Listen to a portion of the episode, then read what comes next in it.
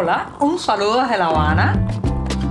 Les habla Joanny Sánchez, cubana, periodista, ciudadana, y les traigo este cafecito informativo recién colado y sin azúcar para despertar.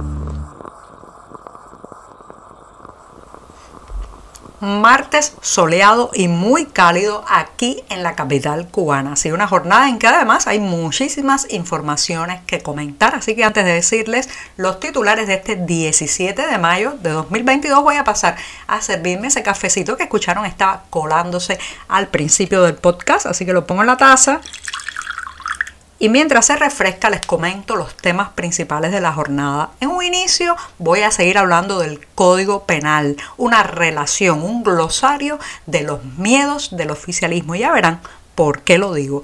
En un segundo momento, en Cuba declararon solo una séptima parte de los muertos por COVID. Esto es incluso según los datos oficiales que empiezan a surgir después de tanto silencio y oscurantismo. En un tercer momento flexibilizan remesas y vuelos entre Estados Unidos y Cuba. ¿Qué dice la gente en la calle? Todavía la noticia apenas ha comenzado a circular, pero ya, ya hay algunos criterios que les expondré hoy en este programa. Y por último, un homenaje a un poeta, un poetazo cubano, Gastón Vaquero, el próximo 20 de mayo en Madrid. Les daré los detalles también para que asistan o estén al tanto. Dicho esto, presentados los titulares de este martes, ya el programa y el cafecito están listos para empezar uno y ser tomado el otro.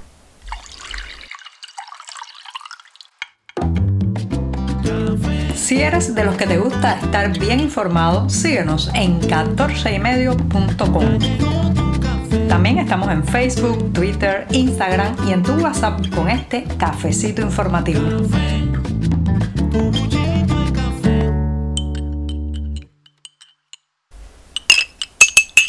El café ya se refrescó, así que me voy a dar el primer sorbito del día para empezar rápido la jornada informativa que está llena, llena de temas y noticias.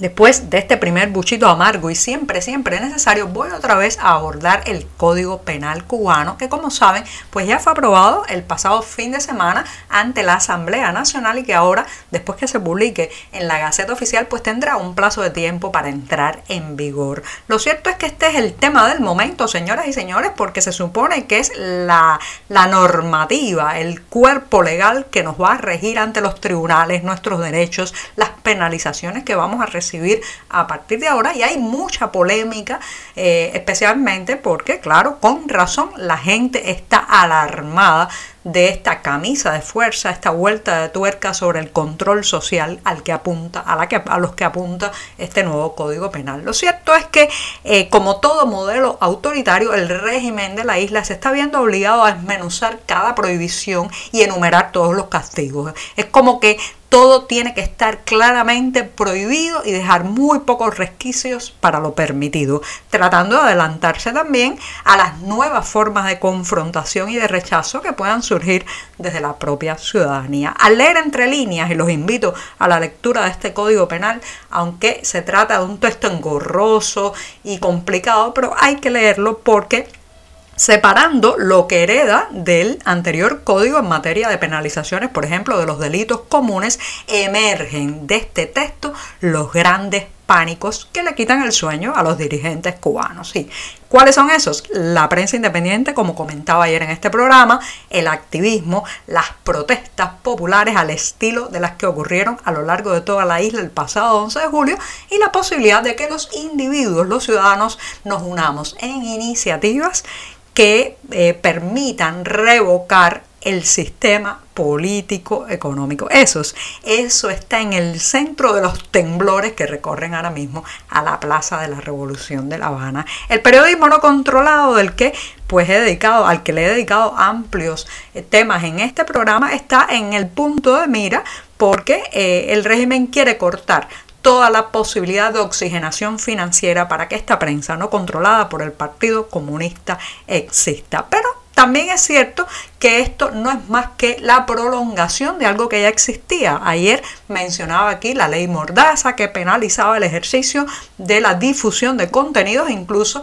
poder brindar información a un medio de prensa extranjero ya llevaba a la cárcel a cualquier cubano desde pues hace mucho tiempo, recuerden que la Primavera Negra de 2013 se juzgó justamente por esa temible y eh, repudiable Ley 88 o Ley Mordaza. Algo eh, eh, similar ocurre con el artículo 120.1 del nuevo Código Penal que penaliza a quien ejercite arbitrariamente cualquier derecho o libertad reconocido en la Constitución de la República y ponga en peligro el orden constitucional. Claro, ¿qué es el orden constitucional? Ya ustedes lo saben, el Partido Comunista se está reconocido por la Carta Magna como fuerza superior y dirigente de la sociedad. O sea que si usted impulsa una iniciativa, un proyecto para tener otra fuerza política, para que los electores puedan votar por un partido u otro, ya usted está incurriendo en un delito grave, gravísimo. Pero ya esto existía también como penalización en el sentido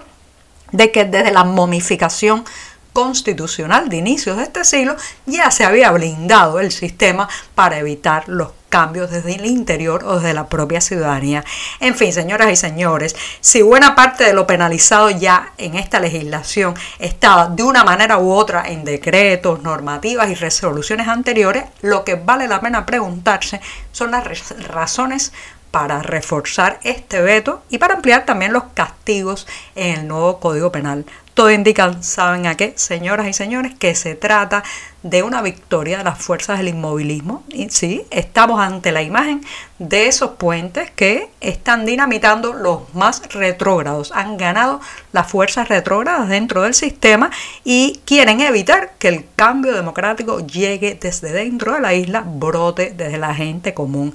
Este código penal es en realidad un glosario de los terrores del castrismo y de sus intentos desesperados por evitar lo que de todas formas llegará una Cuba democrática y libre. Si el Código Penal está pensado para atarnos a todos, pero apunta a que lo ha redactado un sistema hundido en la desconfianza hacia la sociedad y en el pavor al futuro.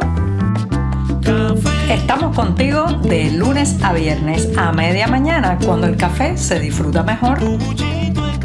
Comparte conmigo, con tus amigos e infórmate con este cafecito informativo.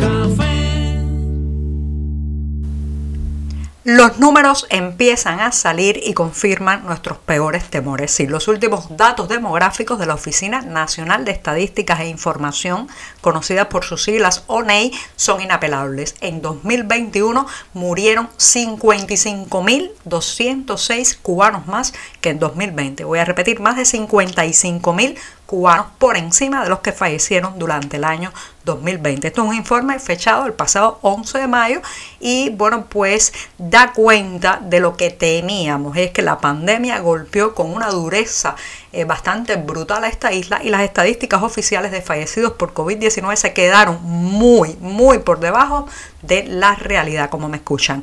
El régimen cubano declaró solo la séptima parte de los muertos por COVID. No solamente la gente que murió contagiada por eh, pues este virus, sino también los que murieron porque los hospitales estaban colapsados y no pudieron ser tratados de sus enfermedades crónicas, de un accidente, de algún padecimiento terminal. Así que los números están ahí, seguirán saliendo y lo más interesante es que esto es lo que refleja la ONEI, que ya sabemos es un, eh, eh, una institución, un mecanismo absolutamente controlado por el oficialismo. Así que los números están ahí. Ahora parecen cifras frías, pero lo cierto es que el dolor, la tristeza y la pérdida todavía anida en miles y miles de familias cubanas.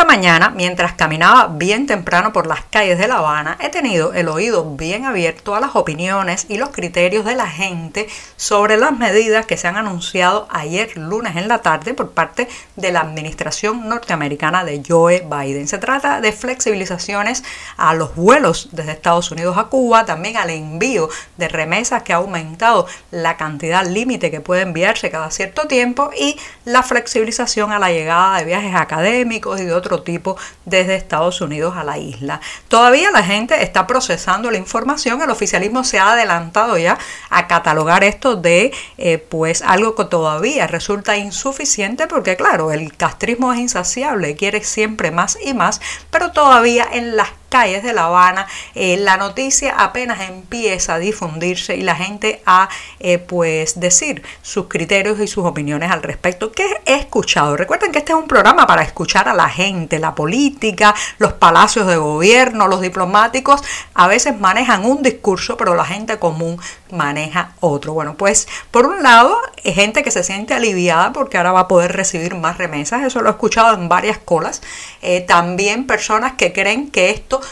traerá los recursos suficientes para seguir el éxodo. La remesa no para quedarse, la remesa no para emprender, la remesa no para hacer la vida dentro de la isla, sino como el financiamiento para lograr la ruta de escapada. Ese es uno de los criterios que más he escuchado hoy. El A, finalmente va a poder llegar la cantidad de dinero para armar, armar la balsa o comprar el boleto hacia Managua, que saben se ha convertido en el punto principal de escapada de esta isla en, los últimos meses. También he escuchado a los que hablan, claro está, del oxígeno a la dictadura que intentará pues eh, monopolizar o canalizar parte de estos recursos. Así que vuelve otra vez la eterna discusión, eh, a veces entre las restricciones y las flexibilizaciones a las que ya prácticamente estamos acostumbrados los cubanos. El resumen, yo creo que hay mucho escepticismo y sobre todo cada vez se va perfilando más que la solución, señoras y señores, no la tiene ni la Casa Blanca, ni Bruselas,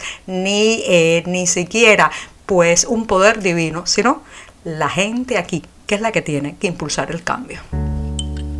Y pongo punto final al programa de este martes con una recomendación de buena literatura, de excelente poesía, porque el próximo 20 de mayo, que caerá viernes además, se hará en Madrid un homenaje al poeta cubano Gastón Vaquero. La fecha coincide además con el 120 aniversario de la fundación de la República de Cuba. La editorial Betania está convocando entonces a la presentación de dos libros en la ciudad española a la memoria del poeta cubano, reitero, Gastón Vaquero. Los detalles, lugar, hora y además quienes van a estar en la presentación se los dejo en la carterera del diario digital 14 medio. Muchas gracias y hasta mañana.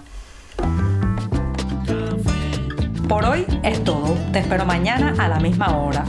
Síguenos en 14medio.com. También estamos en Facebook, Twitter, Instagram y en tu WhatsApp.